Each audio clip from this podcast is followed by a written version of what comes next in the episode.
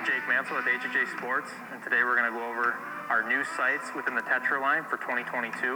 So new for 2022, we actually came out with a new way to mount your scope housing to the infinite adjust bracket. No longer do you have to worry about your vertical adjustments intertwining with the second axis adjustments. So as you'll see on the scope housing, there's actually an additional brick. You can either mount that to the inside of the riser or to the outside of the riser. We recommend that for most traditional bows, you mount that to the inside of the riser, and for any sort of sight that you're going to mount in line with the bow, to use the outside, just flip that around and mount it to the outside of the riser. So within each of the product categories, we have the Tetra Max, the Tetra, and then the Tetra LT. As always, our Tetra line of sights come in four different scope housing size options: an inch and 3/8, an inch and 5/8, an inch and 3/4, and then also our 4-pin housing, which is an inch and 3/4. We also offer a 10,000 pin and a 19,000 pin for both single pin and 4-pin options. On the Tetra itself, we once again have micro adjustments as well as your macro gain adjustments for left and right. For your vertical adjustments on your Tetra bow sight, you'll want to use the screw right here on the infinite adjust rail and the screw below that. You'll just loosen those and slide it up and down. Another key feature on the 2022 Tetra bow sight is the integrated scope ring that has a built-in level. Another key feature on the 2022 Tetra bow sight is the ability to take a 2500 Blue Burst Light. This is an added-on accessory, but you can actually put that on there to add light to your pin or to reduce light. With that, we also have mechanical rheostat, which is an exclusive feature to HHA on the Tetra line. You'll be able to turn in the rheostat if you want to dim the light, and then you'll also be able to turn it out if you want to let more light in. Also on our 2022 Tetra line bow sights, the Tetra comes in either a fixed frame, our Hunter Edition frame, or it comes on a 4 to 8 inch adjustable dovetail. All HHA products are 100% made and sourced in the USA, and they carry 100% lifetime warranty. For any more questions, please visit our website at www.hhjsports.com. Hello, we're at the BATA show at Veteran Innovative Products, an all-American made and manufactured broadhead. So we've got a new one for 2020 called the Combat Veteran 4-Blade. As you can see, 4-Blade's got a lot of the same high-quality materials we use with our original 2-Blade Veteran, but the Combat Veteran has a different deployment system. How it deploys is you just squeeze a little bit on your main blades, okay, those compress, and then the broadhead opens. It still has our momentum management compressible blade technology. So the cutting diameter is 1.25 by 2 inches on this when deployed. In flight, it's 1 inch by 1.25 inches. Another feature we added this year with these heads is that you can exchange the bone breaching field point tip with a 125 grain setup if you would like. So swap the tip out, get you 125 grains instead of 100, which is big with those Western hunters. And then it's really simple to lock back in place, roll those blades up, and then it's a click and another click on the other side. It's completely set in, will not prematurely deploy, will not rattle free, solid containment, 100% deployment every time. So we've made a lot of good adjustments and refinements to it to make sure that it's guaranteed to deploy every single time. So that's what's new for VIP this year. Welcome back, guys. This podcast is brought to you by RPG Coffee Company, a veteran-owned and operated socially responsible coffee company born to support members of the military, law enforcement, and firefighting communities by donating 50% of their profits. The true secret to living is giving. And don't forget to join the RPG Coffee Club today. Don't wait until you run out. Stay ready to rock by having RPG Coffee delivered straight to your door each month with our coffee club.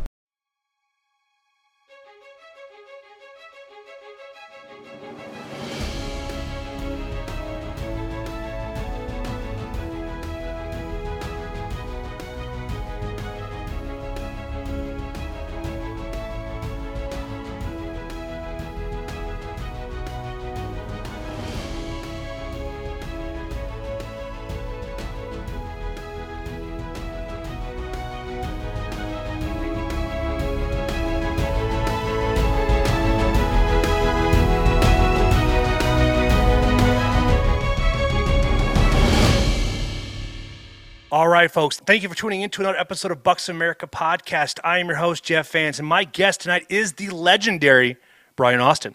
He is the man, the myth, the legend when it comes down to the Unleash the Beast.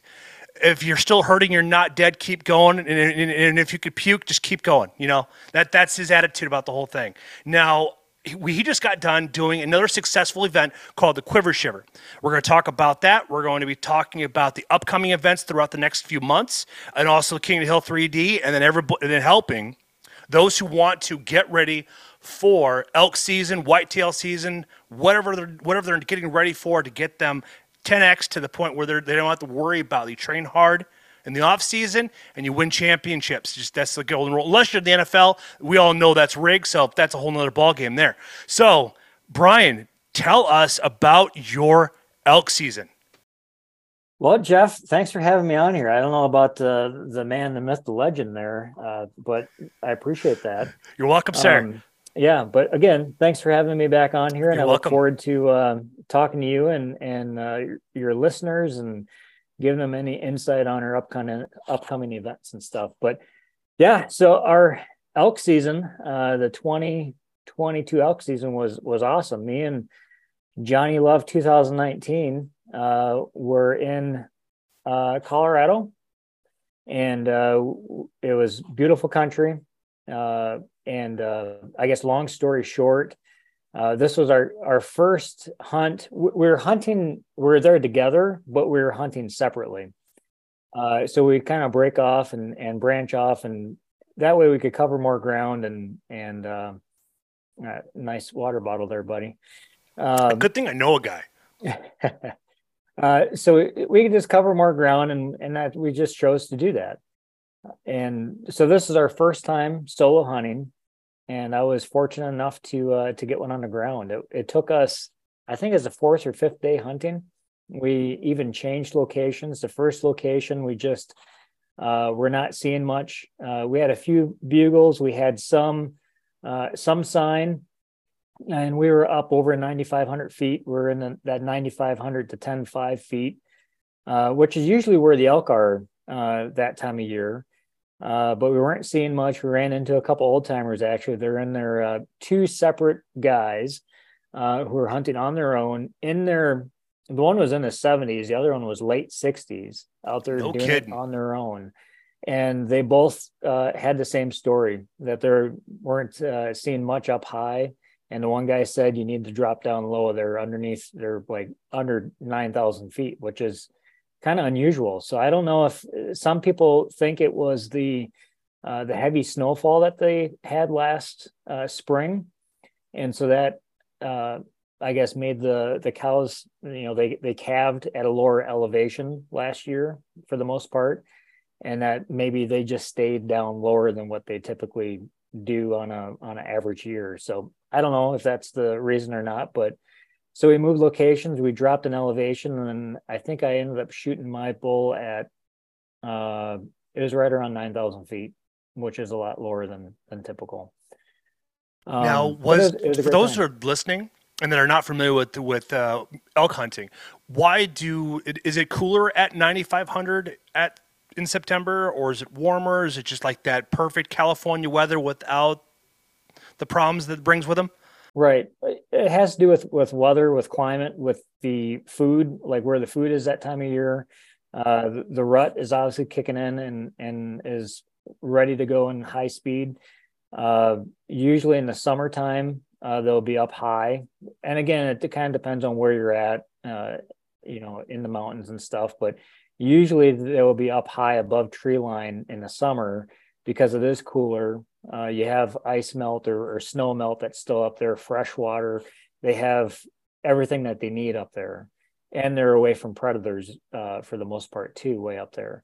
So then as we get later into the fall, they start moving down a little bit, and usually they're in that 9.5 to 10.5 in September during the rut time of year. And then obviously as the winter comes on and snow pushes them down into lower elevations during kind of late gun seasons. That makes sense. Now, have you been noticing the forecast? Like they've been talking about a lot of places that are hitting those several days, like 30 to 40 days below zero. So with that type of knowledge, now what would that, how would that change your strategy coming into this 2023 season? Yeah, it's going to be interesting. To be honest with you, I don't know if the temperatures, I mean, obviously that's cold, and for that long a time, that can probably be an issue. But I think these animals, the temperatures, they can sustain that for a fairly long time. What it comes down to is, do they have food? And is there a lot of snow, or is there a lot of ice and stuff that they have to, you know, dig through to get to the food to keep them warm? So I think that that level of snow and ice probably plays a bigger role in the mortality than the temps do. But now, with that said, if it's going to really be that cold for that long a time, obviously there's going to be some winter kill off from that. But the next, I think this next 4 to 6 weeks, really probably 8 weeks, is going to be the critical time, because it's late in the spring, or it's late in the winter, early in the spring, where things start to melt. You know, that you get that melting and freezing, and there's really not a lot of food around. That's when I think a lot of animals probably die. Okay. And also predation, because of being them weak. So tell me more about, like, so what was the approach, and what were the events leading up to the success with your bull on the ground? Are you talking about kind of that specific hunt? Yeah, like, the specific hunt. Yeah, I want the details of it, because I don't know if I'm going to be able to ever get out there to go elk hunting, because with sleep apnea, I'm not quite sure what I'd have to train for, what would be the necessary things to be successful on it, because sleeping at night is very scary. And then, like, with having sleep apnea, similar to like with Joe Rogan, I mean, it's a real thing. And it's like, well, now I'd have to pack in an extra battery or unit to be able to support that machine, so this way I'm able to be rested, because that is, and especially being with thinner air, that's even a bigger drawback to actually executing on a trip like that, you know? Well, Jeff, I think the type of hunt that we did this year, so I've done several different styles of elk hunting, whether it be, you know, a true backcountry hunt, where you're away from the vehicle for multiple days or a week or more. I've done spike camps. I've done kind of all that stuff. This year, we decided to be as mobile as possible. So we actually hunt it from the truck every day. We hunt it from base camp every day. So with that said, somebody like you that has sleep apnea, that needs, you know, those electronic equipment to help you sleep, you wouldn't have any issue with that, as long as you can plug it into the truck or have a portable battery pack or whatever it might be. So, but I think that was part of our success, was just being mobile, is we spent that, like I said, we spent a couple of days in the first area. And then we weren't married to that. Or in the past, like if you did a true backcountry hunt, you know, let's say it takes you a full day just to get back to where you plan on hunting or where you plan on doing your base camp for that. And then if you get back there and you hunt for a day or two and see that there's no elk, you don't have any fresh sign, it's kind of, you know, mentally, you know, pounding on you, because it's like, man, I've already hiked in a day. It's going to take me a day to hike out, a day to find a new spot. So while there is something really cool about doing a backcountry hunt, I think there's really something to be said about being mobile, staying close to your vehicle, so that if you're not seeing sign, you can back out and go to a different area. So I think that was probably the first key to the success. Probably the second one is not trying to push my luck too quick. You know, the 2 days leading up to the day that I shot my elk, I was on elk. We actually had a lot of weather come in. So every afternoon leading up to that, we had some bad storms that came in. And the evening before this, I was trying to make a move on what sounded like a huge, I mean, it was a rut fest. You know, probably 500 feet below, probably not even 500 feet below me. It wasn't that far, but multiple bulls bugling. You could hear cows, you know, doing their stuff. Bulls from different. I mean, it was just crazy. And I was starting to make a move on that, and but there's a storm coming in. You could see it off in the distance, and then lightning was starting to move in, and I just decided to back out of there, having heard them the day before as well too. So I started putting a pattern together. Fortunately, we're in an area that we weren't having a lot of pressure, which I think we were just lucky by finding a spot because, again, like I said, we were a lot lower than what we typically were. I think a lot of people were hunting higher, probably not seeing much sign, not having much luck, but you know, you hear all these podcasts, you hear these guys talking, it's like, oh, you got to go high. You got to go to the north side of the mountain. You got to be at this certain elevation. Well, you got to maybe start there, but then you got to have the wherewithal to realize, all right, I'm not seeing much sign. I'm not hearing anything. We got to find something different. So this bull was shot around 9,000 feet on the south side of the mountain, which is the side of the mountain that all your most of your experts are going to say they're not going to be on. But that's where they all were. So that's where I went. Makes sense. So then when did you know that it was go time to get prepped and ready to draw back and stuff like that? Were you working with John in unison, or were you alone at that point in time? No, that morning we left base camp. I went down a logging road to the area that I'd been hearing and seeing some elk. And I felt really confident. I was like, you know, in my gut, I'm like, today's the day. I even think I told you, I was like, today's the day. I can feel it. I know it. So we had our e-bikes. He rode down the Forest Service Road a little bit further and he was going to go down a different ridge. And as soon as I start walking down this logging road, I could hear elk bugling way off in the distance where I figured that they were going to be going from. So I started walking down and I was going to try to cut them off that morning. But within a few hundred yards of, the gate, this bull sounds off to the other side of me down in ravine. And I was like, all right, this is cool. Let's just see what happens. So I kind of was just taking my time. And as the morning progressed, I get to a spot where I was like, all right, I either have to go after these bulls and this herd of elk or go after this guy that's closer. But there's only one. There's not anything really bugling back and forth. He's just kind of bugling by himself. And I'm like, well, it'd be stupid not to go after this guy. So I dropped down a little ways and actually find a nice bench. And I'm just traveling this bench. And like I said, it rained the night before or even that morning. So I found his tracks. There's actually two sets of cow tracks with him. So I just started dogging him. This was probably at this point, 8 o'clock in the morning-ish. So I'm staying probably within a few hundred yards behind him, doing some light bugles, some light cow calls. And I'm figuring they're moving off to bedding right now. So I didn't want to, there's no chance that I was going to call him back. I think I did at one point. I tried to call him and he would stay there and bugle. And I'm like, all right, so I'm just going to try to dog them for a while. And I get to a spot where it must've been an avalanche or some kind of washout. So there's a big opening.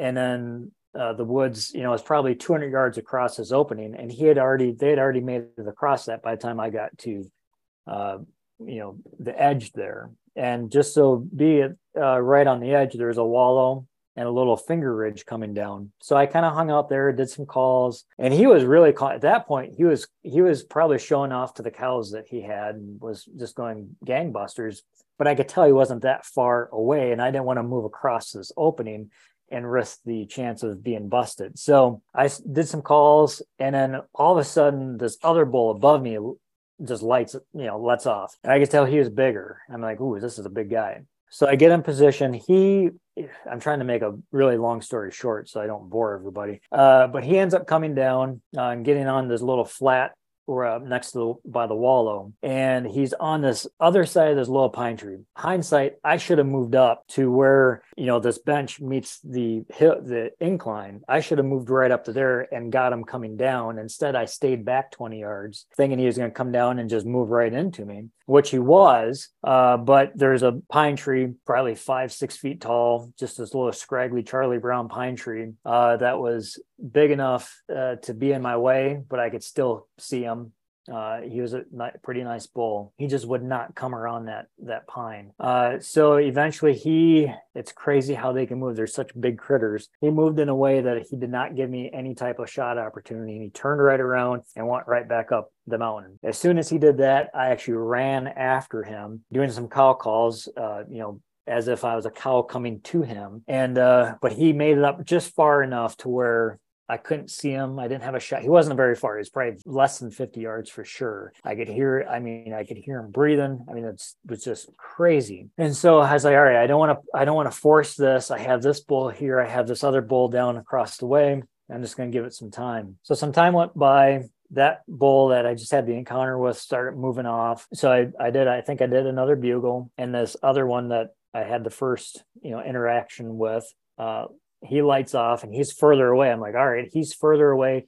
I scoot across this opening and find their tracks because I'm basically on their trail that they're taking. And I probably move, it's probably another 400 to 500 yards. I'm just taking my time because I knew that they were going to be bedding up. So I'm just kind of taking my time, doing a little cow calls here and there. I can hear him bugling every so often. I finally get to a spot where I'm coming up out of a kind of a little ditch, and I can tell it's a little bit of a bench again. It's a little flat area and it gets really steep. So as I'm standing there, I did a couple light cow calls before I approached that bench, because a lot of people, and what I've done this, you get excited. It's like, oh, what's up there? I want to go up and see what's up there. And you pop your head up, and well, now you just busted anything that's out of there. So I stayed down below, did a couple cow calls, and I'm doing that. I'm looking off to my left, and I see the skeleton laying over there. I'm like, oh, that's kind of neat. I mean, you see a lot of dead stuff, skeletons and stuff, but it was laying in a way where there is a tree that had fallen over, and it looked like the tree had fallen over and killed whatever this was. I'm assuming it was an elk. And I'm looking at the comments here. Brian is just very lucky. That's from John. Nice, John. So as I'm looking at that, I'm like, man, I'm about 30 yards away. I'm like, did that tree really fall and kill that elk? Like, I'm like looking at that. And as I'm looking at that, this is about 11 o'clock now. I'm hungry. My stomach is growling, and I hear something up on this bench, but it sounds like there's a lot of pine squirrels. There's pine squirrels everywhere. And it kind of sounded like a pine squirrel. I'm like, all right, there's a pine squirrel. And I'm just kind of hanging out. Did a couple more just real light cow calls, That's not really a good cow call, but that's my impression without my call. And again, I'm looking at that skeleton. I was like, there's no way that tree fell. Like, it's just one of those things. So as I'm looking at that, I have my bow. I have an arrow knocked because I just felt like I was actually going to stay there. I was going to do some cow calls, and then I was going to hunker down and have a snack. So I had an arrow knocked just in case something happened. And so as I'm looking at that skeleton, I hear hoof prints on rocks because it's kind of rocky. I'm like, oh, that's an elk. Like, all right. So the hair on the back of my neck stand, like, oh, that's an elk. So now I'm like frozen because you could tell it was kind of coming towards me. And I look, and right 10 yards away is this bull. And if you see him picture, he's not a huge bull. He's a 4x4, but he's a trophy in my book. He is staring right through me. Like, he can't see me because there's a bunch of brush. Okay. He's staring right through me. He's like, and he's looking for this cow that he just heard. And I'm like, ah. And so I have my release on, I'm ready to draw. And, I look up, and he's looking through me, but you feel like he's staring at you. And I'm like, oh, don't make eye contact.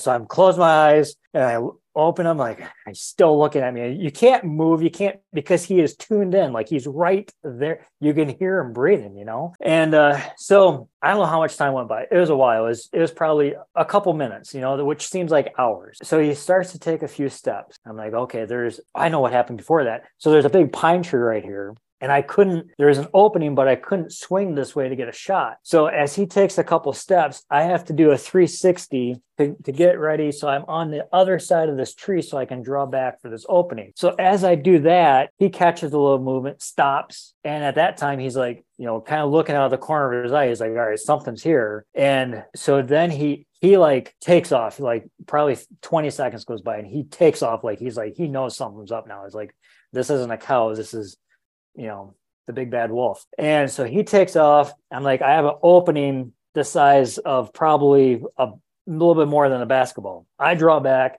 He goes through the opening, and I do a bark. I'm not even going to try to do the bark because I'm going to blow it right here. But I did a bark. That bark stopped him, and he turned around. He almost did like a 360. Like, he was like, because what a bark does, it basically, I was mimicking a bull and I was calling them out. So that's what a bark does. It's like, hey, you get over here. Like, I see it now, get over here. So he stops, twirls all the way around in my opening. I draw back. All I remember is all the pins were on his side. It was a slightly corner way shot, and I just let it go. And he took off on a dead out sprint. He actually started circling back towards me.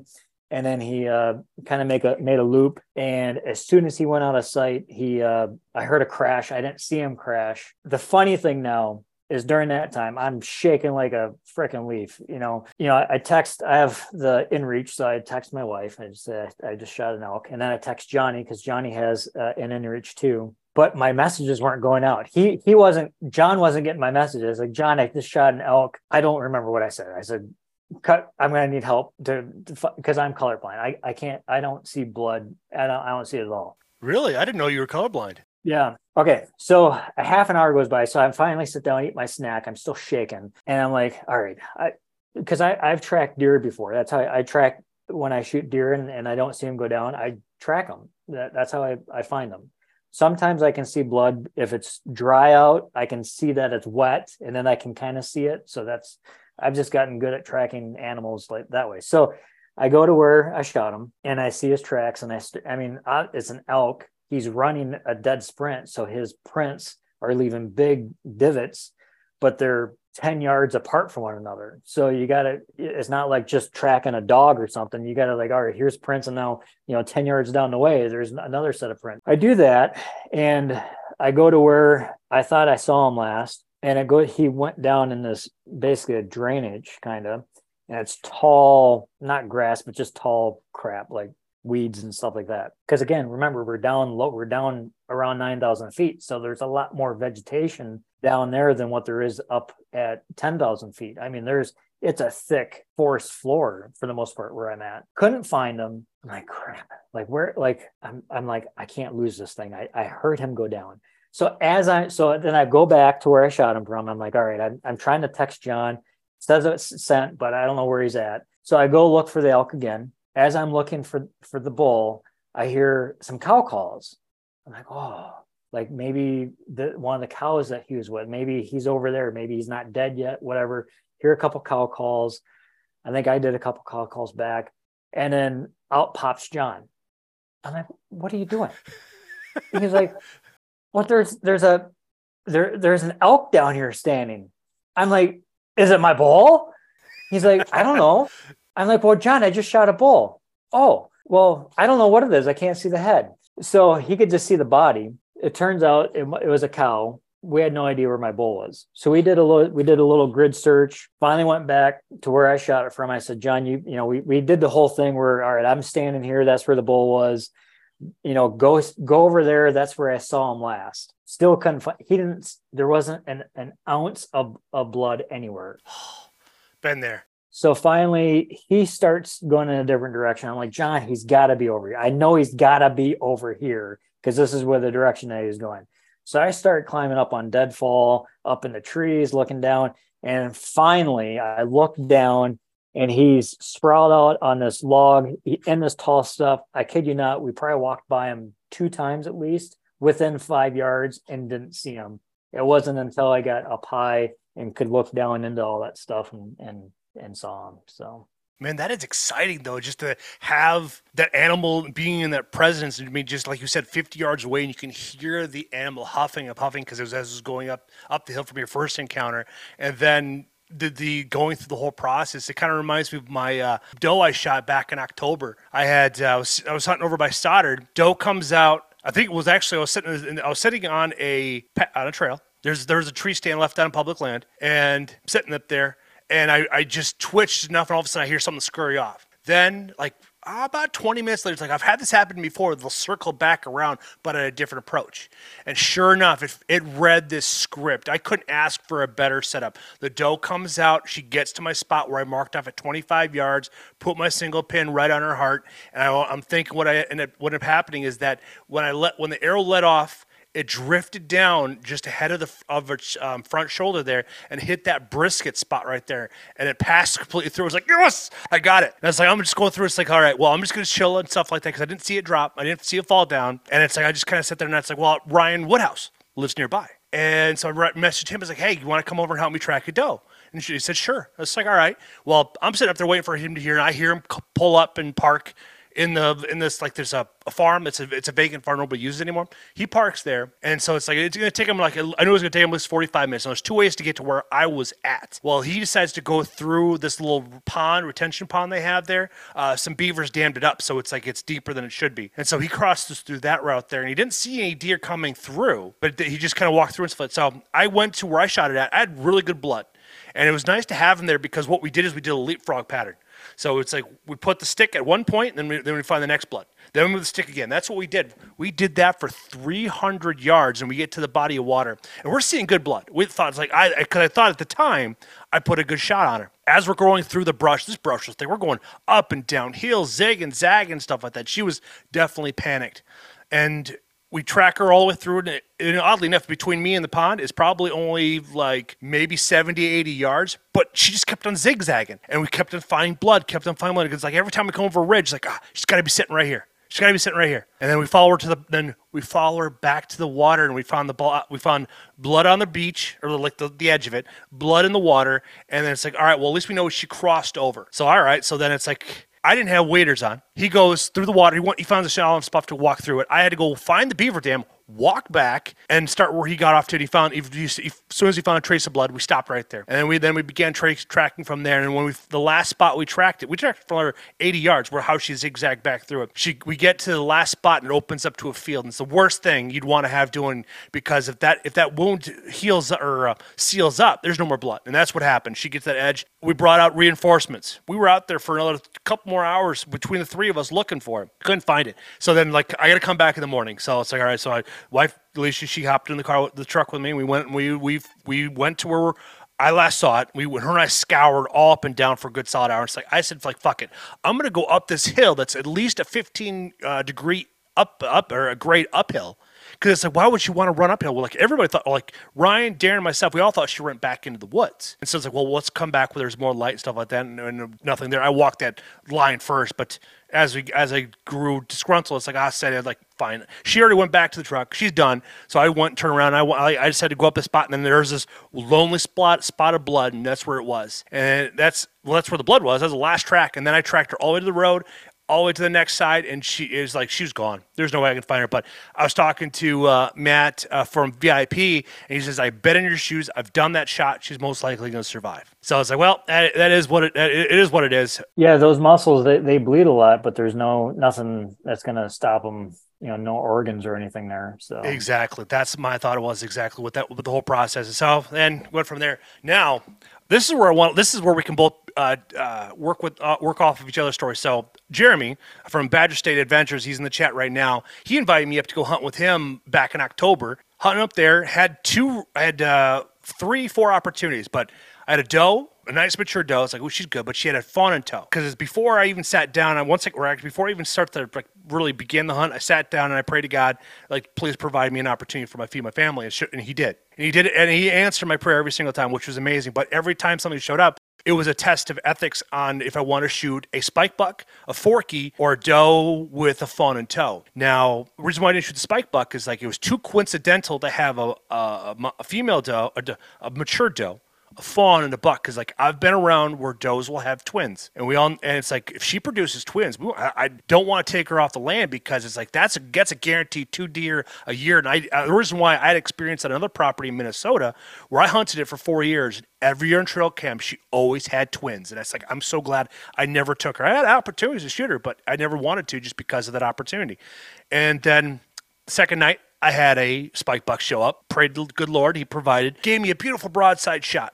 And I chose not to take it. I need to grow this herd to allow him to have some lineage with the whole property. Luckily, Becky, she shot a beautiful 7-point or 8-point buck in November, a few weeks later. But what gets interesting after that is that right after I left, I set up a trail cam, because it's like, to say thank you to Jeremy, I gave him one of my cellular cams. So it's like, anything that showed up, I sent him pictures. And so, and just kind of give him, because it's this corner is back far off there, really difficult to get to. The prevailing winds are north-northeast, so getting there, you're going to put your scent all threw back in there. The only reason why I got back in there is because the wind was dead and it was blowing the direction I needed to go. So that's why I was able to get back up there. Well, I think it was like Wednesday or Thursday after I left. Here comes a mama and two bear cubs. Now, Jeremy had mentioned that there was bear out there, and he gave permission to one guy to go out there and bait for one and go from there. He never was successful. Well, I, being Wisconsin, you always got to carry a sidearm because you never know when you come across a cat, a bear, a wolf, or a coyote because you never know what could happen. So I always after I found out about that, I just carried the rest of the day. Well, a few weeks later, I see your post. Dude, tell me what was going through your mind when you saw a full-grown sow with 5 cubs in tow. Yeah. What did you call her before? A super sow? Super sow. Super sow. To be honest with you, so we did have her trail camera on a cell camera leading up to that. And this is a new area that we had not really, I guess, ever hunted that area. It's just the area that John and I had scouted out a little bit. And it was on the way up to our cabins. And it was a spot that we could stop on the way up on a Friday afternoon and not, you know, blow an evening hunt. So we had her on camera, but we could never tell how many cubs she had. I knew she had at least three, just because of, you know, they're always moving around and not all in one picture. So that was the first time hunting there. And I would say we got in there pretty late, maybe half an hour after setting up, I just heard what sounded like a train coming through the woods. And it was probably 100 yards away up on this little ridge. Right away, I knew it was, you know, I could see, you know, black things coming through the woods. I'm like, oh, here comes the bear. I was amazed, just like everybody watching that probably was. I'm like, there's mom. And I was like, there's a cub. There's a cub, there's a cub. I'm like, how many cubs is that? Like, I actually had to go back and watch the videos. Like, how many cubs did she actually have? And yeah, five cubs. They just made their way right on through and kept on going. I was a little anxious taking my stand and everything down because that was, you know, probably 20 minutes, maybe a half an hour before legal light. I'm like, man, how far did they get from where I am right now? So I was, you know, had my head on a swivel, getting ready to get out of there that evening. So, never saw them on the camera after that. The camera's still up, and they have not been back. Well, obviously, probably because what was that? Middle of October? Yeah, I think it was, because I was hunting in the beginning of October, and I think that was either week 2 or week 3. They probably went into I would think they were in hibernation shortly after that, so that's probably why we haven't seen them since then, but... It's tough to, well, it would make sense. Like, for me, if I was mama, if I smelled a human, I probably wouldn't come back to that way again. And because it's like my muddy camera's still going up there. I haven't seen mom and her two sows since October, like come through that area. But she was heading beeline, getting out of there. But Jeremy has a really good opportunity. Like, it's got really good cover, really good food. And when you see a sow like that produce that many cubs and actually keep that many cubs, because we all know boars get a little territorial. They would probably kill all 5 of them off just to put her in estrus again. And the fact that she's able to do all that, it's like lets you know there's great cover, good food source, and water. Well, there's definitely a lot of elk in that area. So that is in the Black River State Forest, and where most people are seeing the elk have been newly released in that area. As a crow flies, are less than a mile from there. So I'm like, whew, those elk calves in the springtime, it's gonna be a dance for sure. So I see Johnny wants us to get on to the point of the podcast here.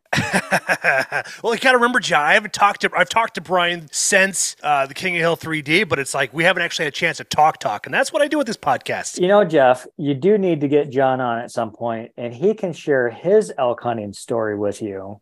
After I shot my bull, he can share his. I don't want to spoil that story with you. Or he's got a good story about our pack out too. He'd be a good one to share that with. All right, then I will definitely have John, because John's already been on the podcast once, and he was the one that I actually changed the way I edit my podcast or adjust the audio, because my thoughts were is that I want to make sure that when people are playing the podcast over a diesel engine, they can hear the podcast. And that's what I've really honed in on since his podcast. And even with my loud track, I can still hear me through it, because I actually bought a Chevy here right before Thanksgiving. So yeah, it's loud, but I can hear my podcast, and that's what I want, because it's not a diesel. It's just got a really, somebody put an aftermarket muffler on it. It just makes it sound like a roaring lion. It's like when you see me this upcoming season, you're going to hear me pull in, because it's that loud. Plus it's bright red. It's like, why not be the center of attention like I was when I was a kid? There you go. So getting to the next step of our podcast, the Quiver Shiver. So what inspired you to do a middle of the winter, cold as fuck event? I give Nathan McGee, the owner of Tyrol, some credit for this, because he's been wanting me to do a winter event for a while. And I was like, nobody's going to do it. And almost nobody did. We had 13 competitors do it, which there's a lot of people that wanted to do it. I had no idea that at the end of January, or the winter time for that matter, so many kids sporting events are going on. And you got gymnastics, you got basketball, you have swimming. There's a lot of parents that wanted to do it, but they're just were busy. So anyways, I got to tell you this. It was a great, great time. I prefer cold over the heat. So for me, it was great. There's Tyrol doesn't usually have mosquitoes anyways, but there is no humidity. And to be honest with you, that day, which was, this past Saturday. Yeah, it's past Saturday. Exactly.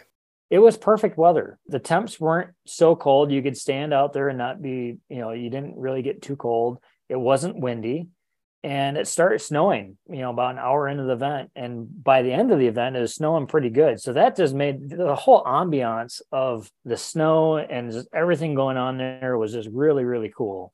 I didn't know exactly how the event was going to lay out until really the week of, just because not knowing what exactly the weather is going to be, if we're going to be fighting 30 below wind chills, or if we're going to be fighting ice instead of snow, that would have made things look a lot different. Sometimes you get that freezing and thawing, you get that hard, crunchy snow, and it's super slippery. And, the last thing I want to do is put somebody at risk of getting injured. So it was a great event. 13 folks came out, including one female, Angie. Angie's a beast, though. I've shot with her. She is. And you know what? She had the heaviest pack of them all. Really? What was she rocking? I think her pack was over 40 pounds, and she was technically only supposed to have a 25-pound pack. Yeah, I was reading that too. It's like that's like literally almost double the amount she required. Yeah, she got after it. Her husband Travis put the weight in it the night before, and he said it was good to go. So we're gonna blame him. She rocked through it all. The actual competition was really cool. So we had three stages. We had the beast course. It was probably about 2.1, 2.2 miles with some targets that they had to shoot on the course. The second stage was what we call the pursuit stage. So it was super quick, sled pull, farmer carry, make a shot. They did that 3 times. And then we had a 5-target 3D course. And at the end of each stage, there is a different person leading. So the person that ended up winning the event, Cody Slater, he didn't lead after any of the first 2 events, but he shot lights out in that last stage, and it was enough to put him ahead. Jeff Moyer took second. He's done a lot of events. Yes, he has. I've shot with Jeff too. I've shot next to him and his wife as well too. So yeah. And then Big Tim. Tim absolutely destroyed everybody in the Beast Course. He finished 8 or 9 minutes in front of Jeff, and Jeff was second place. I mean, Tim is just an animal. I mean, to be honest with you, I don't think he was really trying. He wasn't really sweating. He was just kind of going through the motions. But he would tell you, he cannot shoot worth a darn. So he had enough time penalties to put him, I don't know where he was. I don't know if he was second or third after the first stage. And then he ended up finishing 4th overall. So it goes to show, again, coming up to, when we start talking about these other events, it's first and foremost, it is a archery event. If you cannot shoot well, you're not going to do well. Even if you are the most fit, fastest person there is, you got to be able to shoot at least halfway decent. Are you reading comments? What's going on? No, I was just going through the I was reading through everything everything was part of it then. And then who all provided, because you had 13 people show up then, correct? It's a difficult thing to put that in to try to put on an event, because it's also the last weekend of the season for whitetail too as well. But you are right though. It's like there's so much going on when it comes down to gymnastics, basketball, wrestling. That's just the nature of the beast. And I'm just lucky that people were able to attend. And sure, like you started with the King of the Hill 3D back in 2019, it's still slowly grow and grow and grow. I mean, last year we hit 300, and so this year, fingers crossed, if we hit 301, hey, it's a step in the right direction, right? Exactly. I mean, the King of the Hill, and we can fast forward to that event. I was thinking about moving on to the next event, which is the endurance race, which registration is open for those who are curious about it. And just go to the website, I'm actually going to go ahead and drop this link in the chat, and you guys can go ahead and sign up. But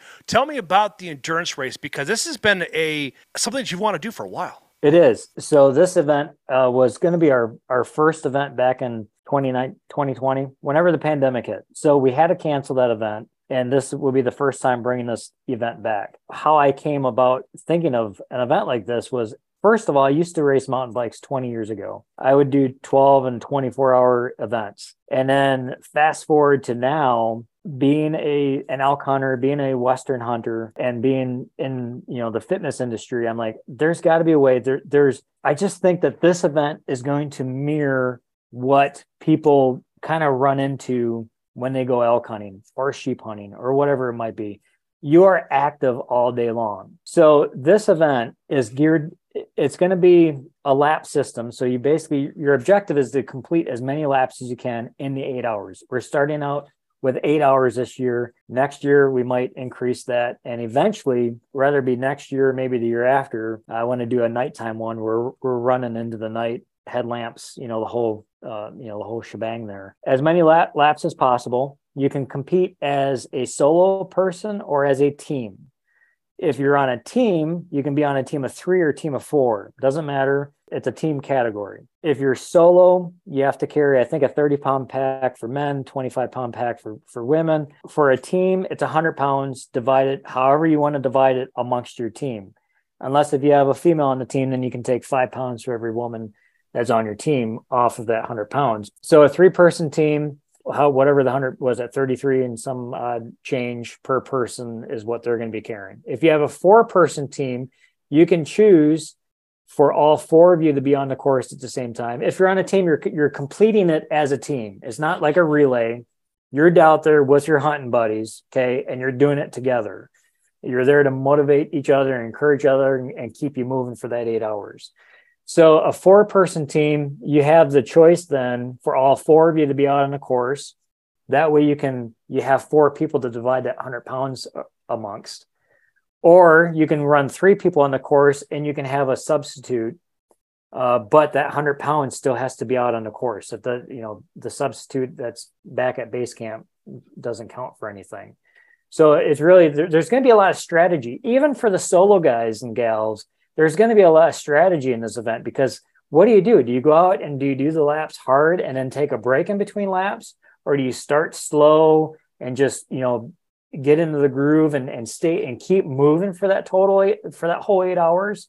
It's going to be interesting to see how people play into this. We have about 15 people signed up so far. And I want to say half of those are people I don't think I even know that have not done an event. So I think this event is attracting some other types of quote unquote hunter athletes into, this type of event, because it's more of an endurance event, whereas our other events like the BMAC games is more of a, an all around, I call it more of an all around competition. But so with the endurance event, we're going to hopefully have 2 targets per lap. Depends on how many volunteers. So if anybody's listening here that thinks this is cool but doesn't want to compete, I am looking for volunteers. 2 targets per lap. And it's going to be set up so that if you shoot a heart or a lung, you get to go on. You don't have any penalty. You don't get any bonus, but you get to keep moving. If you shoot a body or a miss, there's going to be a physical challenge that you're going to have to complete at that time before you can go on and continue on the course. So rather that be a sled pull, maybe depending on where the target is, maybe it's a hill climb. You got to go up this hill and come back down. Maybe it's a lap. Who knows what it's going to be? Time will tell. But there's going to be a physical challenge for shooting a body or a miss. The other thing that's going to be really cool about this event, which I want people to really understand, is that not if you do it as a team, not everybody on the team has to be an archer. So if you have a friend or if you have a family member that's been wanting to do these events with you, but they don't shoot a bow and arrow, this is their chance, because only one person per team has to be able to shoot. So if somebody, again, has a friend or a family member that thinks this is cool, is maybe really good at endurance events or whatever it might be, this is their chance that they can come out and participate with you. That's a great way to do that then. Now, Are you, so there's archery competition besides this. Now, how many targets are you setting up? Or are you going to keep that on? You can keep that low key until the day of the event. On the course, so we're going to have at least 2 targets. That's so there's not going to be like in the BMAC games. There's a whole stage devoted to the 3D portion. This is just going to be endurance and making those shots on those laps. So there's not going to be an actual 3D shoot part of it. So it's just 8 hours of moving and making those 2 critical shots on the course, somewhere out on the course. That makes sense. Plus, the best part is now, are you going to let people know where they are? Or you're just going to have like, you got to go find them. Well, they'll be marked on the course. So, I'd be a little more devious. Is like, go find them. Good luck. Cause that really will add to that element of hunting, because you don't know if you're going to see it a quarter of the way in, halfway through, or like, someplace in between or 3/4 of the way in, but adding that element of surprise where you're not going to be able to prepare for it. And it's like, and plus it's like, you're going to have to be diligent about looking around in your surroundings as well. Yeah, that would be cool. But, and super realistic for sure. But the whole part of scoring arrows and all that stuff, there'll probably be at least 4 to 5 volunteers at each target to make sure, once they shoot, we have people scoring that arrow and saying, okay, you're good to go, or, hey, you got to do this challenge before you get to move on. So. Ah, okay. So you're going to have the volunteers do all that work for you. So this way, then it keeps everything above board. Yep, exactly. Makes sense. Granted, you feel like your audience, your audience that you bring and you attract to these events, you're going to be honest, but it's just like golf, you never know what's going to happen. Right. I mean, exactly. It is a competition. So we want to keep everything as legit as possible. And we'll be weighing packs after and before every lap. So as they complete, we'll obviously weigh the packs beforehand, before we start. And then as they complete the lap, we're going to weigh every pack in between each lap. Now, how long is a lap then? Is that going to be a mile, 2 miles? It's probably going to be around 2 to 2.5 miles. I don't want it to be super long, like the Beast course during the BMAC games. I wanted to be in that so that most people can finish a lap in around an hour or less. So that, again, they can get as many laps in, and there's going to be some strategy into how they get those laps done. So it's not going to be super long. I have no idea what the lap's going to be, because it's the last, again, it's April 28th or 29th, the last Saturday of April. What's going to dictate that is how much snow is left on the ski hill. Oh, that's right. We will probably for sure be going through some snow, but we will for sure want to avoid some of the really muddy areas at Tyrol, just to make sure we don't rut things up and stuff like that. So even the start finish, I don't even know where the start finish is going to be at. All that kind of depends on the weather and how much snow melt there is and all that stuff by that time. Makes sense. That is a fair thing to do. So Jeremy says he wants you to reach out to him because he wants to volunteer. And then Ed has a question. Is your bow part of the pack weight for the endurance race? Great question, Ed. No, it is not. Your pack weight is your pack weight. For Ed, 30 pounds, not including bow, and probably maybe include, I always give like a 2-pound variant there. If people have a lot of water or carrying a lot of water, water can kind of be incorporated with that. Hopefully it being the last weekend of April, it's not 90 degrees with 100% humidity, like all my other events are in the summertime. So hopefully people, it's not going to be an issue of being dehydrated from environmental factors. So, but yes, your bow weight will not be included, partly because if you're on a team, only one person has to carry a bow in every lap. Although if you're on a team, you might if all of you can shoot, you all might want to carry the bow and take turns shooting the 2 targets. But again, only one person shoots, because you're not going to know what distance they're going to be. One target might be 30 yards, the other one might be 40 yards. So maybe if you got somebody on the team that's better at a further shot, maybe they shoot. The other thing I'm thinking about even tossing around is, as we get later into the event, maybe every 2 hours, the shooting stake for those targets gets moved back some. Oh, I like that. My next question to you, are you going to do Western rules for example, like some states out West don't allow you to have magnifiers. And are you going to make that a stipulation for people that you can't shoot, that need a magnifier to get them an extra accuracy or not? I always say, and I don't know, it's a great point, Jeff. I usually have it on the details of I don't know if I have it on that one. Usually I have no magnification. If you need a clarifier in the PEEP, I understand that, I get that, but no magnification, no electronic sights with rangefinders, no binoculars with a rangefinder, because sometimes there's targets that are specifically no rangefinder, that you have to be able to judge the distance of that target. So I can't have anybody with rangefinding sights and binoculars and all that kind of stuff. So to clarify, in this race, you do not have it listed as a piece of equipment that cannot be used. So you might want to go back to your website, update that. So this way, I'll make a note of that, because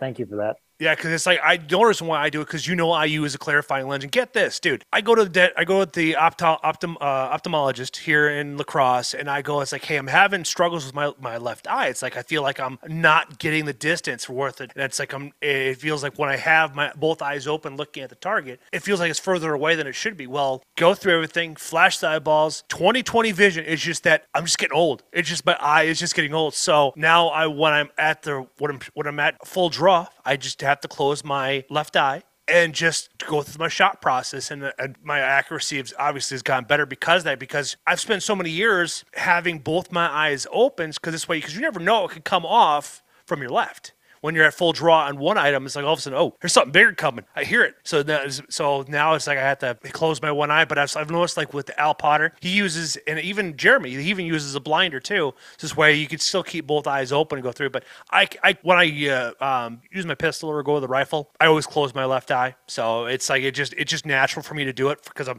so used to using it with the different tools. I've always shot with my left eye closed anyways, so it doesn't. I have a bad astigmatism, so it is what it is. I guess I've never tried a clarifier, but people say that helps. But without a magnifier, I think it's a clarifier. I don't know all these technical terms.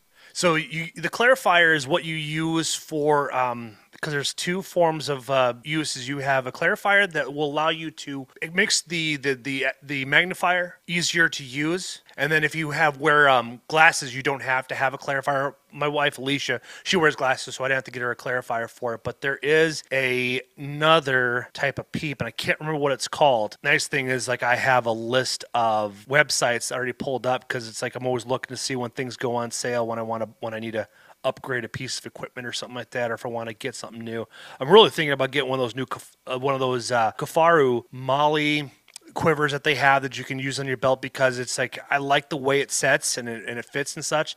Well, I think this is a Jeremy Badger State Adventure. Yeah, that's Jeremy. Yep. He said a verifier. Verifier. There we go. So maybe Jeremy can answer that question for us. Jeremy, how does that work between the two? See, in my opinion, that's just more crap to go wrong. Yeah, that is a very valid point. If it's foggy out, if it's raining out, if it's I've seen verifiers and clarifiers go opposite. I shot 2 years ago at Washara, and one of the guys there had a rig, all that stuff, and kept on getting water in it, and it just made life very, very difficult for him. Let's see here. Oh, helps for target one, helps the pin. Oh, okay. So there's not really much of a difference between the two then, from what I'm gathering here.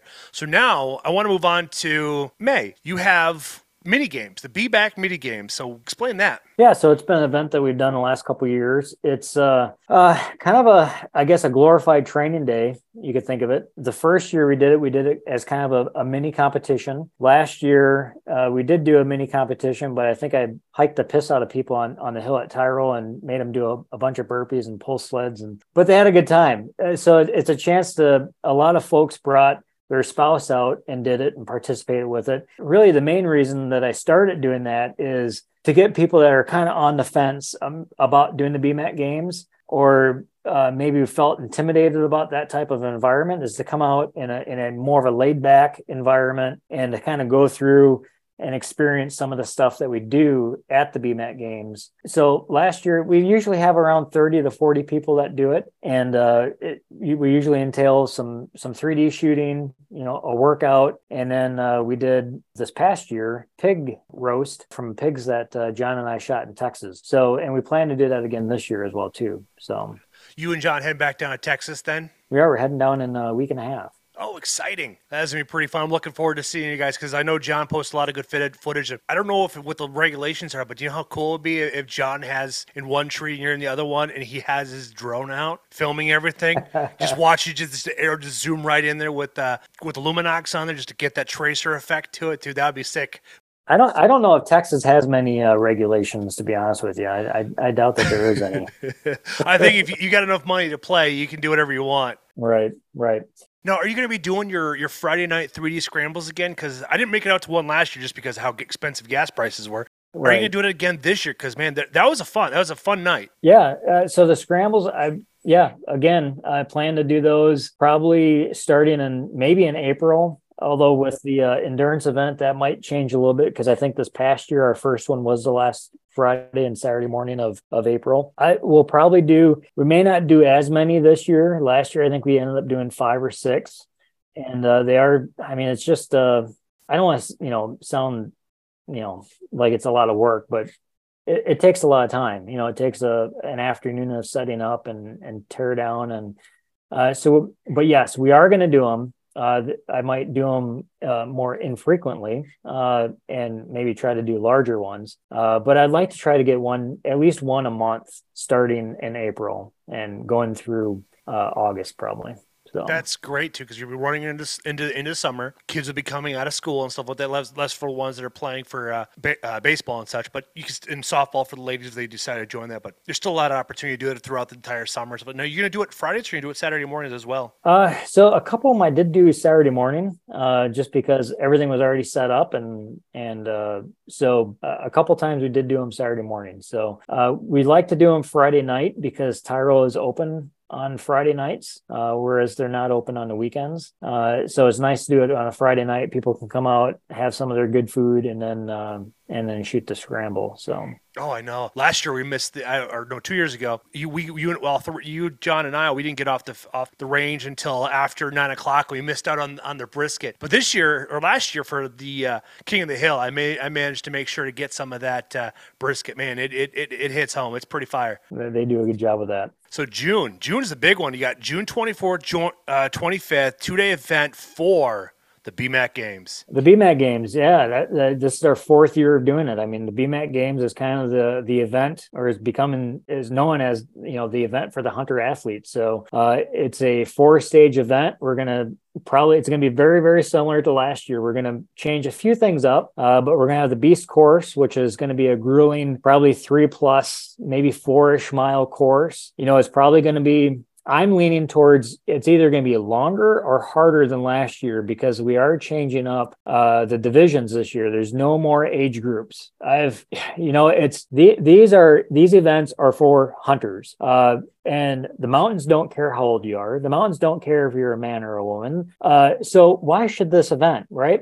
So we are going to have male and female divisions, but there's going to be no age groups. We're going to have the elite beast division and we're going to have the beast division. And those two divisions are going to be identical except for the pack out stage. And where that's going to differ is the beast group is going to have an 80-pound pack out. The elite beasts are going to have a 100-pound pack out for men. Females, for women, it's going to be, I think, 60 and or 55 and 60. It's on the website. I can't remember but that's the only difference. So your pack weight for the beast course is the same for both divisions, and obviously the pack weight for the pursuit stage is going to be the same.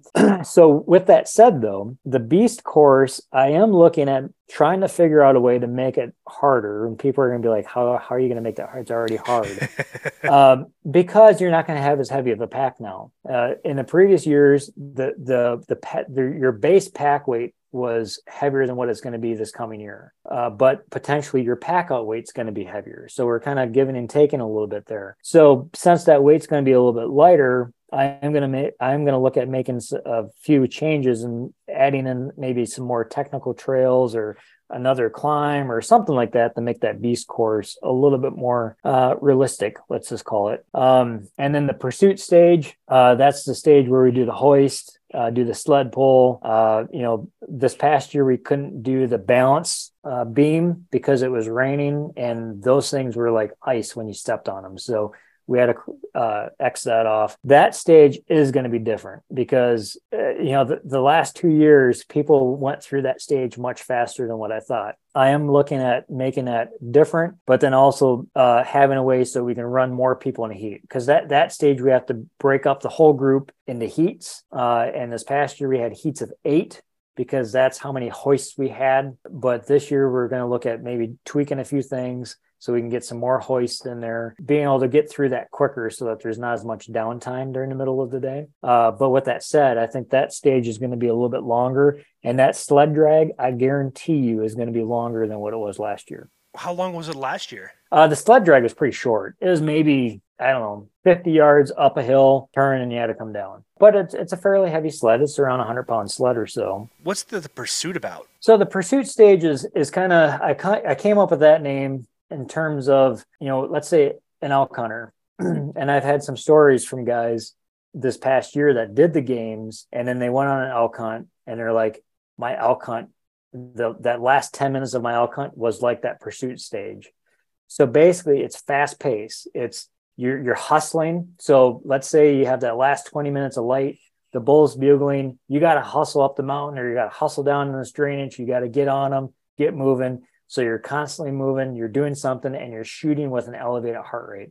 So that's the stage where you're doing stuff, and then we incorporate the shooting in that stage with an elevated heart rate to kind of simulate that possible scenario that you might encounter out west, or even in a tree stand with a little buck fever that you might have. And then after that, the pack out stage is later on Saturday. And that was pretty grueling. This year I made the pack out stage twice as long as what it was previous year. And it was a tough one. But it was such a cool experience to see everybody finish. We finished going up underneath A lift. So we started at the bottom, we zigzag, we go up and down, and then they eventually finished going up that last climb. And it's just really cool to see everybody give it their all on that last climb. It's probably, 200 yards of going straight up. And to see the camaraderie of everybody that has finished, they come down and line up that last 200 yards and cheer people on. And that pack out, the end of the pack out stage, is just a really cool experience to be a part of, even if you're not competing, just to be there and to really experience what, these like-minded folks, how they cheer each other on. They're competitors, they're competing against each other, but yet at the end of the day, a lot of them are hunting buddies that they're competing against each other. So it's just, you got that type of personality and atmosphere of people just wanting you to succeed and stuff like that. So that's how we end the day on Saturday. And then Sunday morning is what we call the harvest stage. It's the 3D course, 20 target 3D course. And at each target, there is a different scenario, whether it be shooting from your knees, drawing, standing, kneel and shoot. There's some time shots where maybe it's a 30-second hold.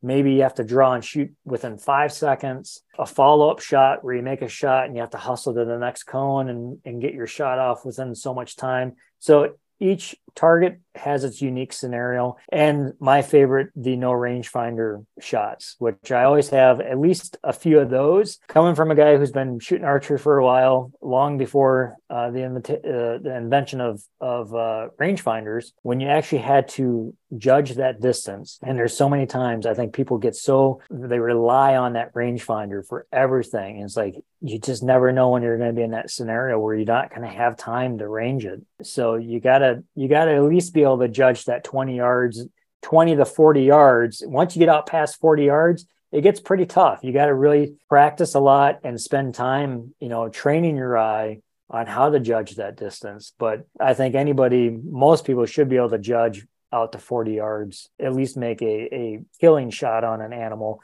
It may not be a center punch in the heart or in the 12 ring, but they should be able to make a killing shot on an animal.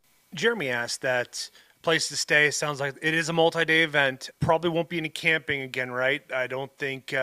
We're still working on that with Nathan and some of the stuff that we had to have to work around for that. There is campgrounds nearby. You got Blue Mountain State Park, which is 10, 12 minutes from there. I think there's Brigham County Park, which is close by. So there's several, if you just go on Google Maps, there's several campgrounds close by. There is, my cousin Bob was looking at getting a hotel for that event and also the King of the Hill. And several hotels are already booked up those 2 weekends. It doesn't take long. Yeah. There's a big wedding and something else going on. So if you are looking at staying the night, and you're coming to either of those events, start looking now because it is starting to book up in Mount Horeb and Verona. Depending on what direction you're coming from, Verona is a good spot. Obviously, Mount Horeb is a good spot. Dodgeville, Barneville. I don't know what to the north. I don't know if Cross Plains or Black Earth. I don't think any of them have a hotel. I could be wrong, but I got you.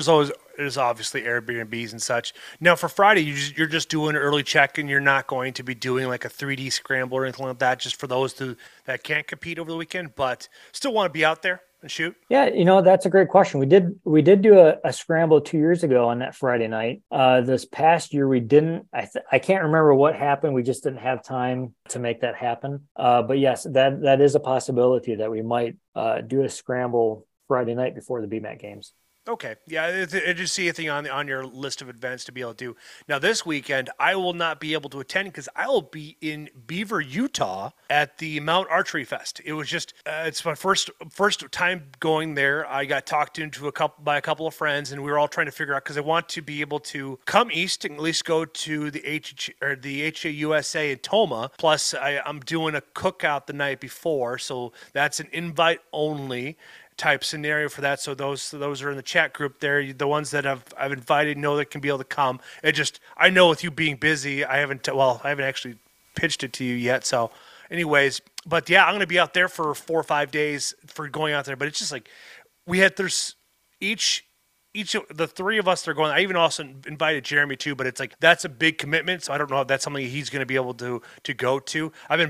It's still January. We started planning this back in December, as soon as those days came out available. But that's something that my friend Ben and Trent were raving about last year when they went to Shell, Wyoming and shot there. And I was telling them, it's like, I hitchhiked out to there. I actually slept at one of those, there's a yurt around, well, not a yurt, but it's a converted flatbed to haul bales on, stuff like that, but it's designed to actually go up in the mountains for sheep herding. And those things are actually very warm and extremely comfortable, because I was talking to the owner there. It's like, well, I can't go anywhere. Is there any place for me to sleep? I have no money.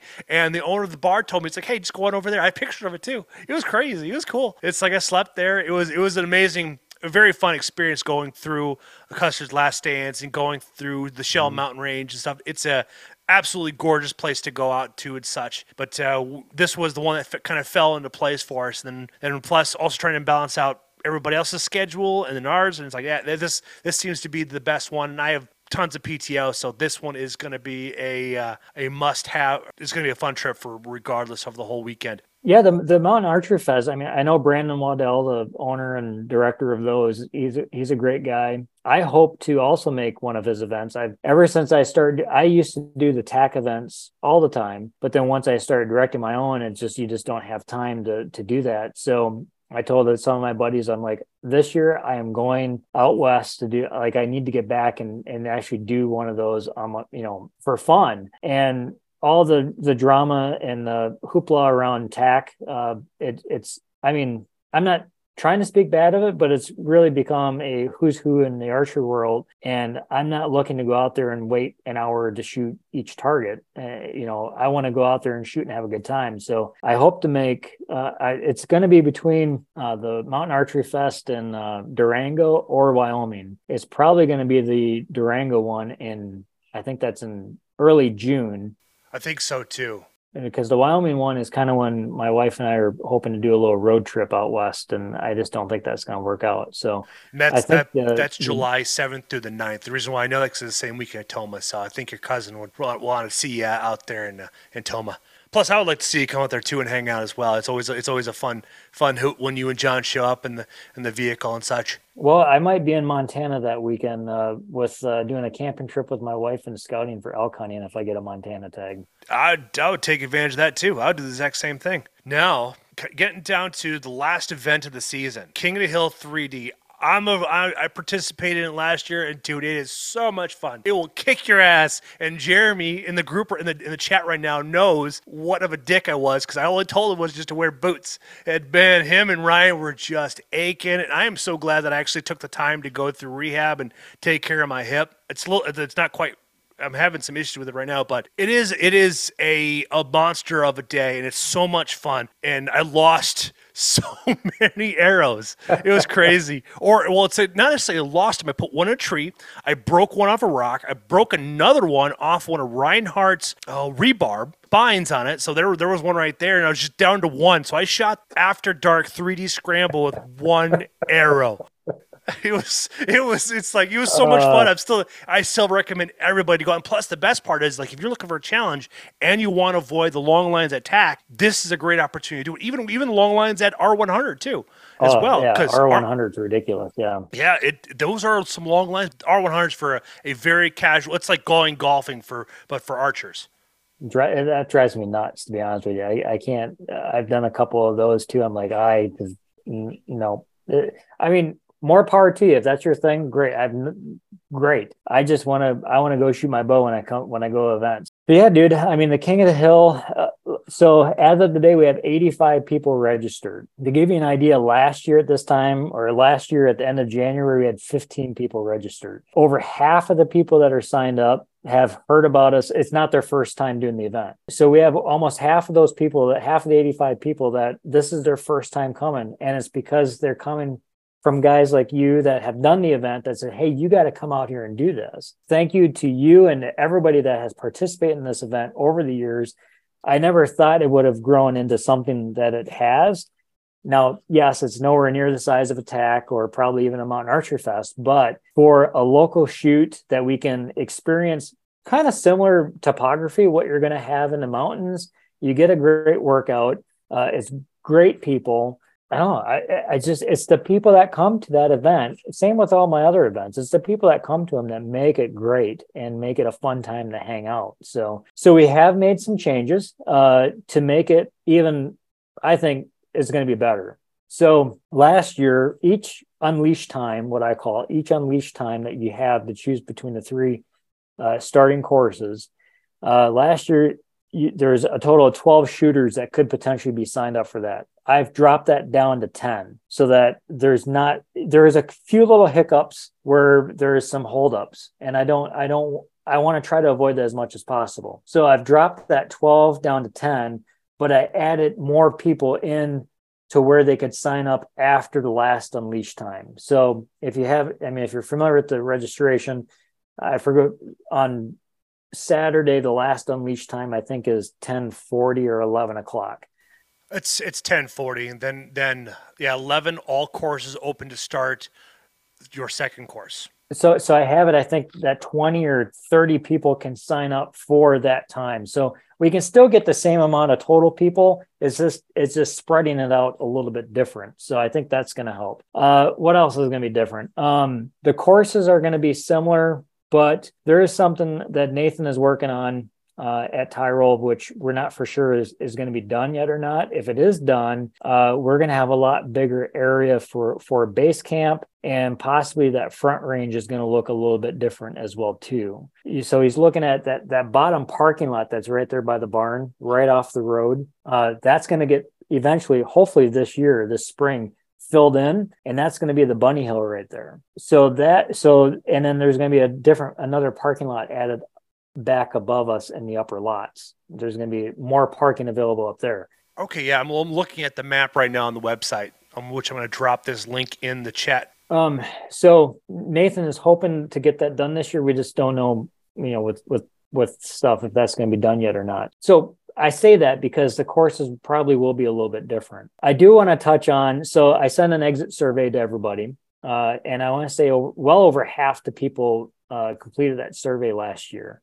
And that gives me kind of an idea of, basically I'm taking the temperature of that event. Like, how are people, receiving it? What are some things that we can do different to maybe make it better? Blah, blah, blah, blah, blah. I think everybody that responded to it from it said that they, yes, they'll for sure be back, or yes, nobody said no way, like this is totally not my thing. There were a lot of people that had that voice their opinions, and that's fine because that's what this is for. Voice their opinions on some of the target setups. I'm not changing that. They're going to be tough. You know, there's going to be debris on some of them. That's just the way it is. And I totally get that. Yes, you'd never take a shot through brush, or yes, you'd never do this, or yes, you never do that. Well, guess what? These aren't live animals. These are targets. These, I have them in place so you can test your gear. Okay. And you can see what your gear is going to do. If that limb is, you know, halfway between me and the target, I don't know what my trajectory of my arrow is going to be. This is a perfect time to test out to see, all right, what is the trajectory of my arrow? If that branch is covering the heart, you know, at 20 yards and the target's well, let's be realistic. The target's going to be more like 80 yards and the branch is going to be probably at like 60 yards, right? Where's your arrow going to be? You know, so it's stuff like that. It's fun stuff like that. One of the question of what's your favorite target, or what was your favorite scenario, and what was your least favorite? It's almost a half and half. I mean, seriously, half the people are going to say that's my favorite target, and half the people are going to say I hated that target.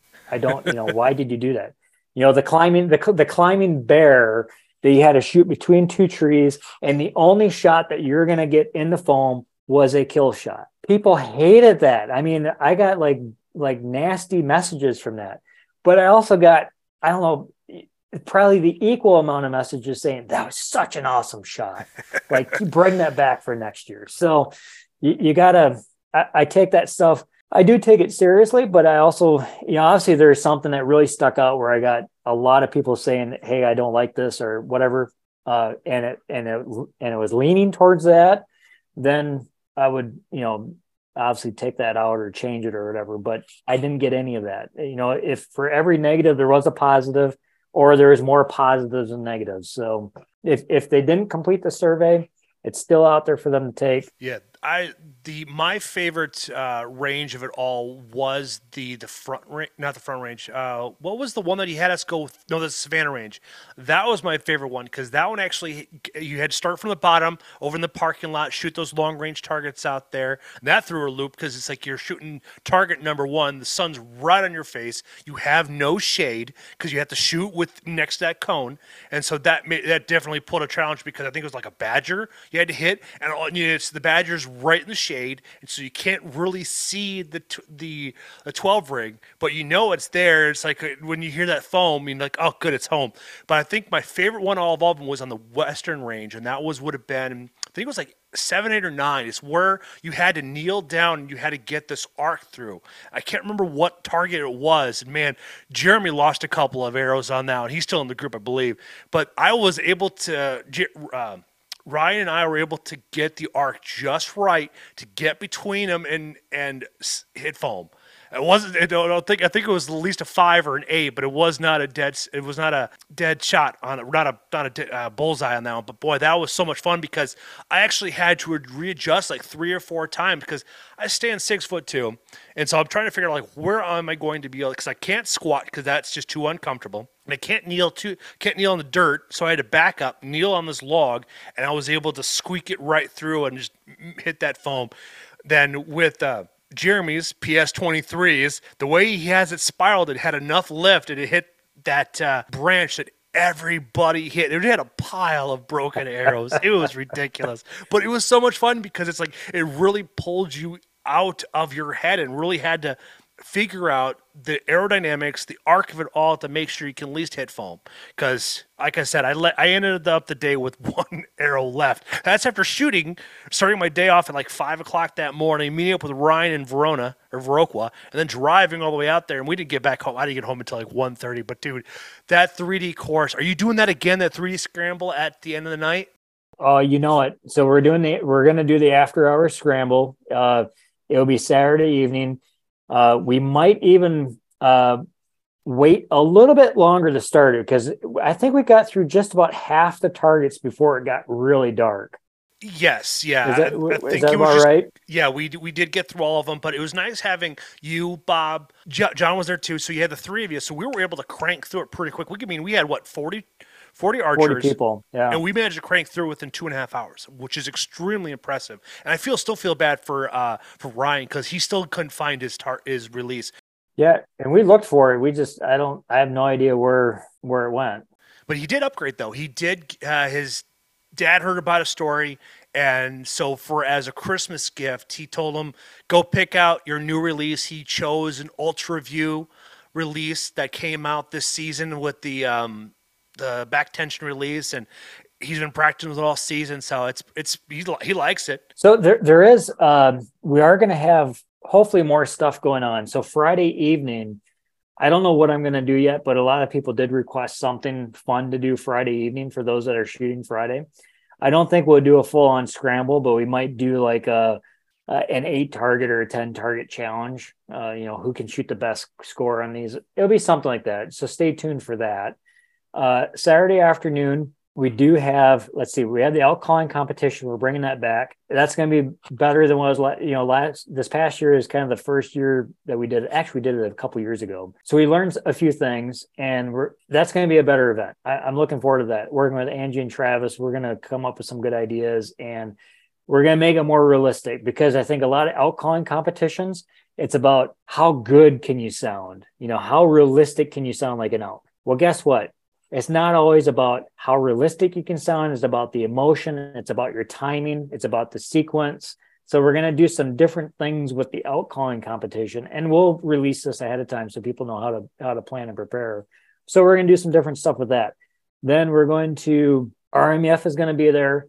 They have a huge raffle that they're doing. Yes. I just posted that in the chat too. Oh, awesome. So I think they have, the last I checked with Kevin with RMEF, that was a couple of weeks ago, and they had over 100 tickets left, 200 tickets total. It's $100 per ticket. You can buy as many as you want. There's 20 prizes, and at least 10 of those 20 prizes are bows. It's stuff that is good stuff. So I think Matthews from RMEF has gotten Matthew bows, and then Jeff Johnson, Jeff's Performance Archery in Dodgeville, which is the pro shop that I go to, he's helping them out with Hoyt's, and I think possibly Elite as well too. And it says it on there, but so get those tickets purchased sooner than later, because the RMEF Wisconsin chapters are starting to have their banquets. I think this month, or for sure in March, there's several going on in March.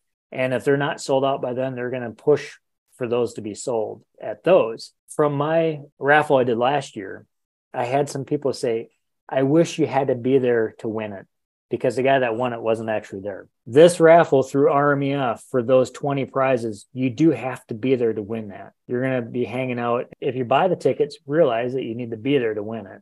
Not your buddy. You can't give the ticket to your buddy and do whatever. You need to be there to win that. A little behind the scenes stuff. That is to help Nathan out and Tyrol Basin. He has a full staff on board just for that event, because he's usually not open on weekends. So it's to get people to stick around, drink your drink, eat your food, have a good time. I'm sure we're going to have some music we're working on. I have some ideas for some music, working with a few guys, some ideas about that. And then, so we'll do that raffle and then go into the after hour scramble, which I'll have a sign up for that as we get closer to summer. But again, that's going to be capped at 40 shooters again. There is something I am going to announce on Saturday. I think I'm going to announce it this Saturday, but I do have a special giveaway for King of the Hill. Once we hit 300 registrants, I'm going to do a giveaway. And I'm not going to say what the prize is just yet, but you're going to want to win this prize so that you can potentially use it at King of the Hill. Oh, sweet.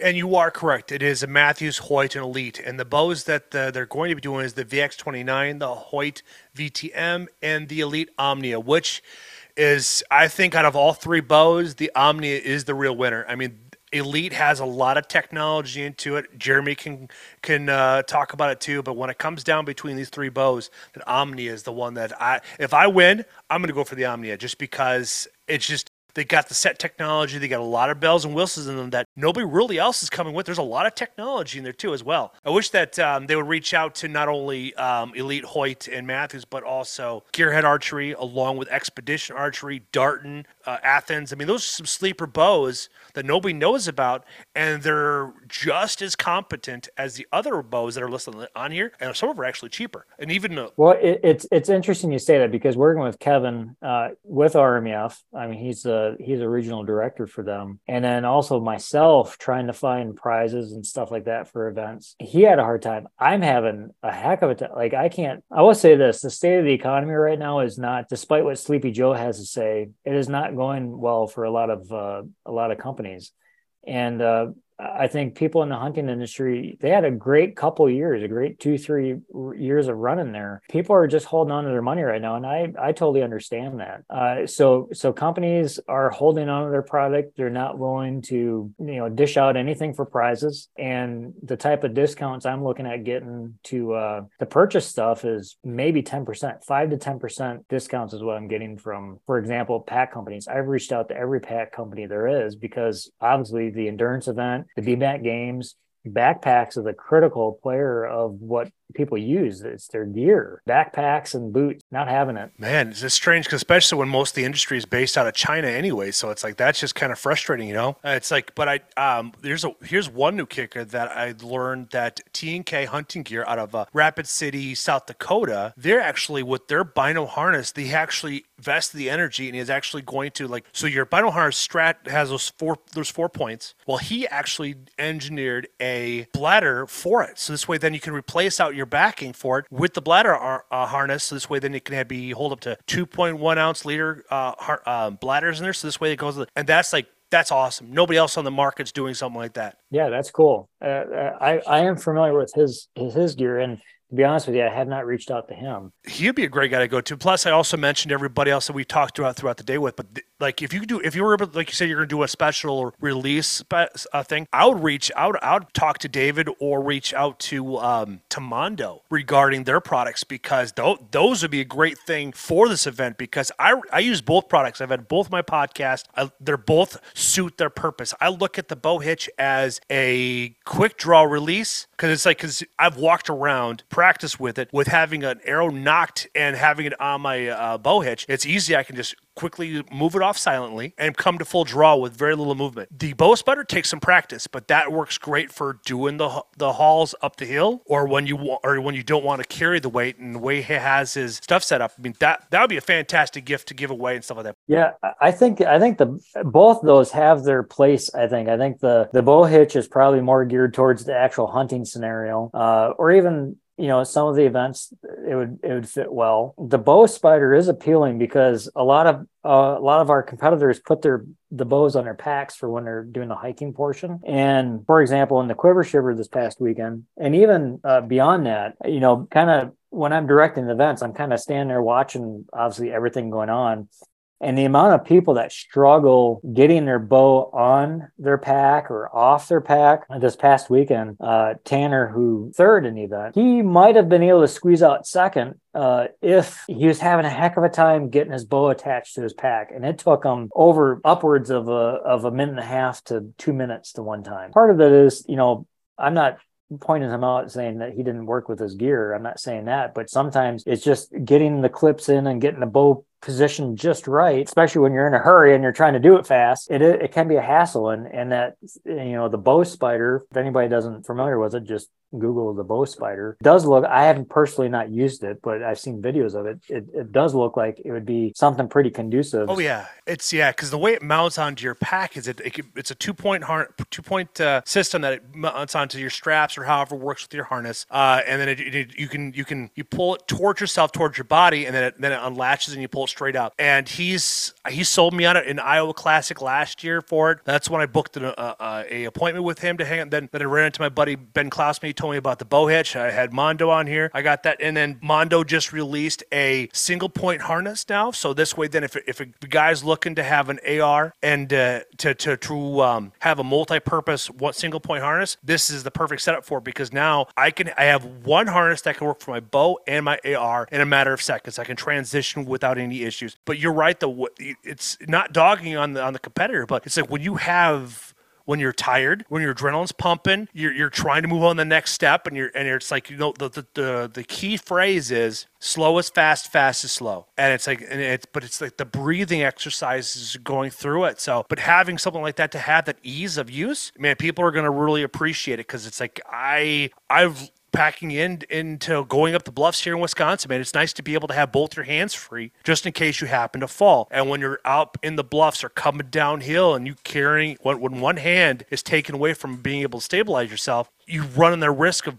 hurting yourself in a traumatic. Well, with that said, Jeff, there is, I do want to touch on this before I see that we're pushing 2 hours here. It's kind of ridiculous that, because I'm not a big talker, but it's all right. It's me. So I have come up with a DIY training program. I have collaborated with the good folks at Fit to Hunt. They're out of Missouri. And I've come up with a DIY training program that people can purchase. The first phase, it's a 4-week phase, phase 1, just went live yesterday, actually. And I've had a lot of requests for people. I guess for those of you that don't know, my day job, I'm a fitness coach. I do classes. I do hunter fitness stuff and all that kind of stuff. So the Beast Mode Archer Challenge stuff kind of fits in with all of that. But so I've had a lot of requests for people to say, hey, what program would you recommend? And being in the fitness industry for 20 plus years, it's an industry that I don't really personally care for. There's a lot of posers out there. So this, right? Liver King. So this program is specifically designed for those that are going to be competing in our events. It's going to get you built up for the endurance event. It's going to, be specific training for the BMAC games, but then also people that are looking to go out west. It's a program that you'll be able to follow and get you in shape for that. I do have a program coming out shortly that's called Flatland or the Backcountry for those of us that live here in the East that don't have mountains to climb every day. That's a common thing that I get on social media from the haters. Oh, just go climb a mountain. Well, we don't have mountains, so we have to be creative. So these programs are designed for that. It's the BMAC one that just came out. There's some sandbag training. There's some specific workouts to do. But in this first phase, I focus a lot of the effort or a lot of your time on rucking, basically hiking with a weighted pack. And I talk about the intensity that you should be at, working on duration and not distance, because especially this time of year, we have snow on the ground now. So obviously, your 2 miles or whatever it might be is going to take you a lot longer than what it is if there wasn't snow on the ground. Talking about interval training and stuff like that. My philosophy is doing something is better than nothing. But if you're going to spend the time and do something, do it so that you get the best return on your investment. And that investment being your time away from your family, all that kind of stuff that you're spending on training yourself to be healthier, hopefully feel better, and just be a better overall. If you're a parent, be a better parent. Obviously, our number one goal is to be ready for the season this fall. And that could be an elk season, a bear hunt, a sheep hunt, or just a Midwest bow season. Like, you should go into that season being as fit as you can, because it's easy to get burnt out. It's easy to, spend days upon days hiking miles upon miles and thousands of feet of elevation. Well, let's take this for example. John and I this past year. So we had the elk hunt, put on a lot of miles, a lot of elevation. We come back, we're home for a week and a half. We leave for South Dakota and do a mule deer hunt. That mule deer hunt was a tough hunt. I mean, I think we put on more miles mule deer hunting than what we did elk hunting. The climbs were just as steep as elk hunting, maybe not as long, but they're steep, or I think even sometimes steeper. You do that, and then you come back and you want to go whitetail hunting. To be honest with you, by the time it was whitetail hunting, I was dragging. Like, I didn't want to carry all my crap into the woods. I felt like I was the sporting goods store walking into the woods with all the crap I needed to go whitetail hunting. That was my fault. I got burnt out from having 2 big hunts back to back, and then wanting to get out and do some whitetail hunting. So I'm blabbing on here, but I guess the moral of my story is to go into that season as healthy as you can, rather it be, whatever it is for fitness that you want to do, eat right, make sure you're hydrating, all that kind of good stuff. It's common sense stuff that all of us know, but it's the implementation that most of us fail at. And also the consistency. It's just like shooting a bow, right? If you grab that bow and shoot it once a month or you're not going to, yeah, you could still make a good shot, but if you had to make multiple shots, you're just not going to be good. You're not going to feel as confident as if you're out there practicing every week. Not saying you need to shoot your bow every day. Obviously, maybe once you get close to bow season, you probably should be. But I think I did a live feed on the Fit to Hunt Instagram page a little bit ago this evening. And I said, there's three things that we should really be focusing on right now as season is ending here in Wisconsin. And that is proficiency with our weapon, with our archery equipment, making, this is the time of year to make sure your bow, get your bow retuned, get it all ready to go and ready for 3D season if you're shooting for 3D and stuff like that. But be proficient with your weapon, land management, and that can be for private and public guys. I mean, private land guys, you're thinking about food plots and all that kind of stuff. But for us that strictly hunt public property, get out and scout, do your e-scouting, but nothing beats getting your boots on the ground and checking out different pieces of property and learning just the flow of what that looks like, not necessarily looking for sign or anything like that, but just understanding where are the pinch points and the funnels and all that stuff so that you kind of know ahead of time before season starts. So you're not in there clunking around with all your crap looking for a spot to hunt in the middle of October. Land management, both public and private property, and then also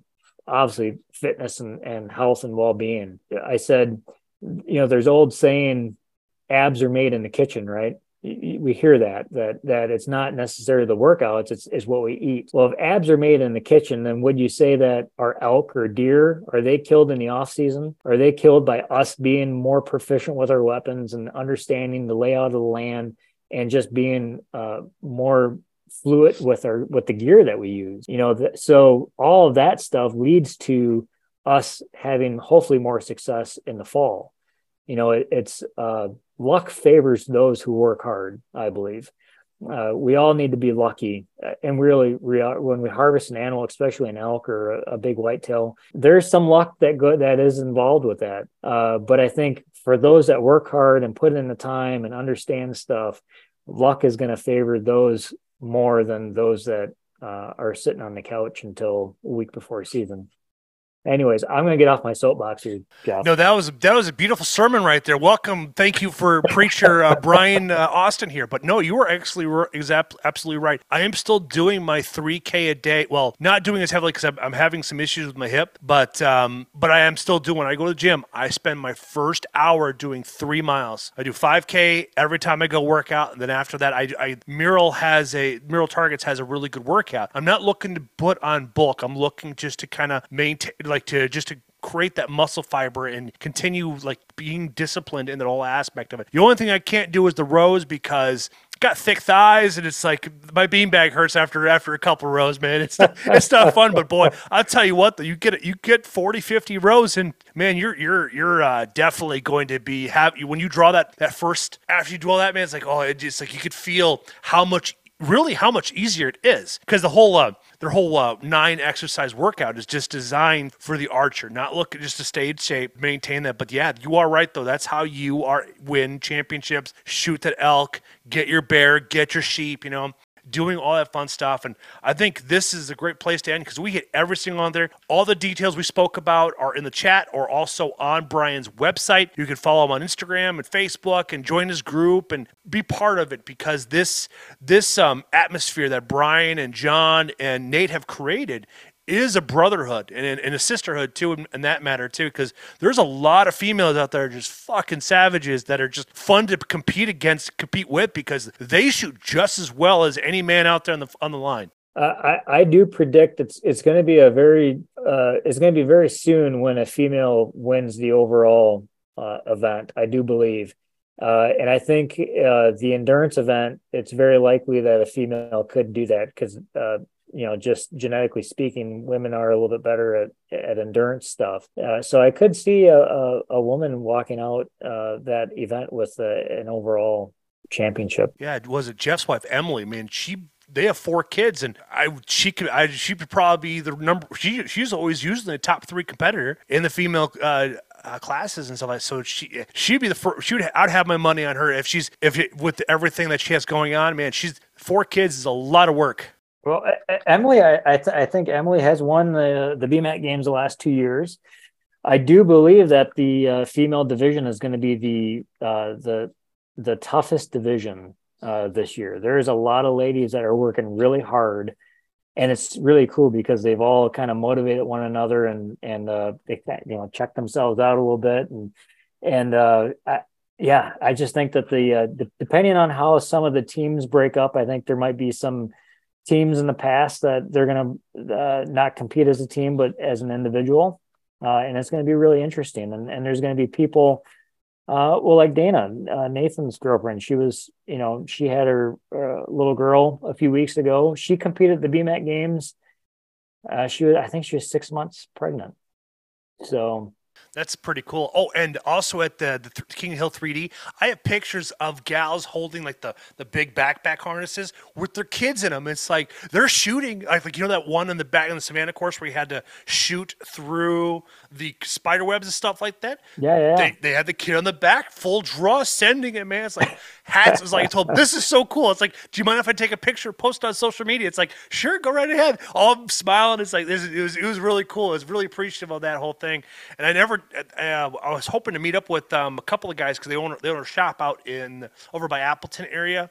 I'm not exactly sure where. I was hoping to meet up with them, but we never crossed paths out there during that during those shoots for HHA USA. Yeah, well, that's something that we didn't talk about either. I guess just a quick little plug on that. The endurance event is part of a much bigger weekend with HHA USA.